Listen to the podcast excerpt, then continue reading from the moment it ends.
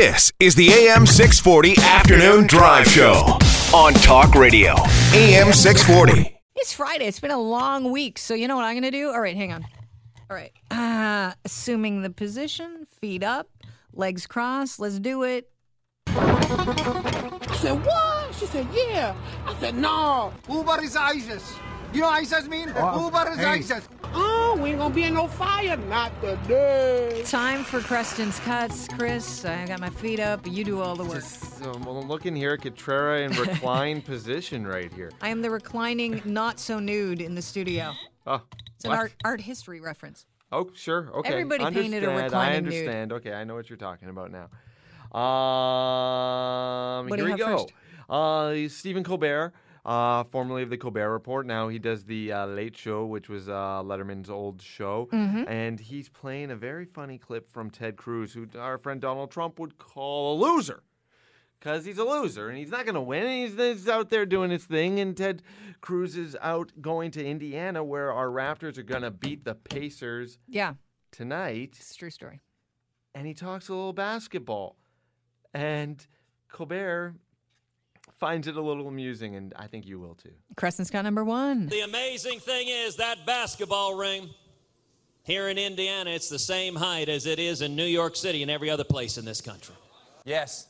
That basketball ring is the same height everywhere in the country, just like how everywhere in the country it is not called a basketball ring. Now, Cruz, Cruz, Basketball ring. Have you ever heard anyone say basketball ring? Never. Never. So this is clearly someone who's had no experience with basketball in their entire life. How Like, is not that even possible? Been not even not seen it, not seen highlights of it on a, on a sports uh, report, not been near a schoolyard where there happens to be a basketball ring. But uh, Mr. Colbert sat down and uh, decided to do give uh, Cruz a motivational speech, uh, something like what a basketball coach might give to uh, one of their players. In a locker room? Well, it's it's in a studio, so it's, um, you can close your eyes and imagine it's a locker room if that makes you feel better. You can smell the sweaty gym shorts and just take it all in. Creston's got number two. All right, Ted, get in here. Let's take a knee. Listen up, Ted. So you called a basketball hoop a basketball ring. Who cares? Buck up. There's no crying in sport ball. You got to keep bouncing that leather balloon down the wood room. You got to dig long and down on the ground to give 110 degrees. Leave it all out on the place where it happens because winning isn't all of the things, it's the only stuff. Ask yourself, what would ring ball legends like PhD J or Michael Jordash or Master Illusionist Johnson do? Because it ain't over till it's done. There's no I in Tim, and winners never quit it. You need.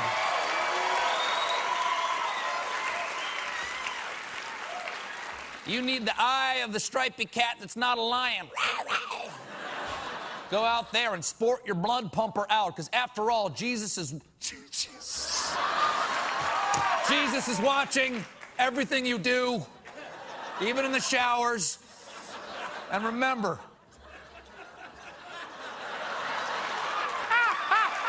focus up, focus up.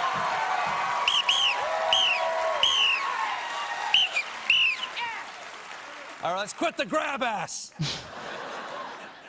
Genius is 1% inspiration and 99 luft balloons. Now get out there and go! You usually don't hear Colbert break up, so that was kind of funny. Hard to get him out of character. He lost it with a Jesus. He really he enjoyed that one. He liked it. I'm sure it's not his own joke, but he liked the joke that his writers wrote for him. Yeah. Yeah.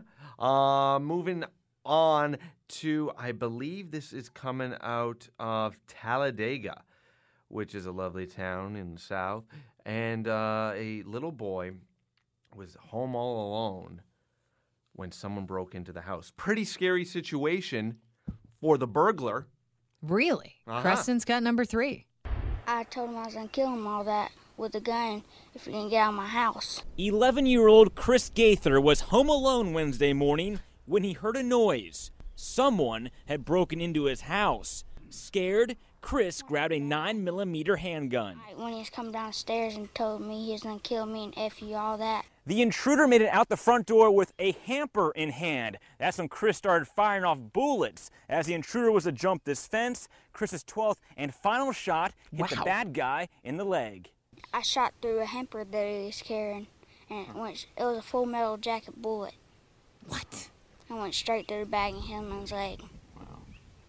And he started crying like a little baby. A baby that learned his lesson. When I pulled the gun out on him, I guess he didn't think it was a real gun because he, he didn't worry about it. He just kept on walking. The police have not released the name of the suspect, but Chris's mother says this man has robbed their house before. They don't know him personally. I hope you learned your lesson from coming to this house trying to steal stuff.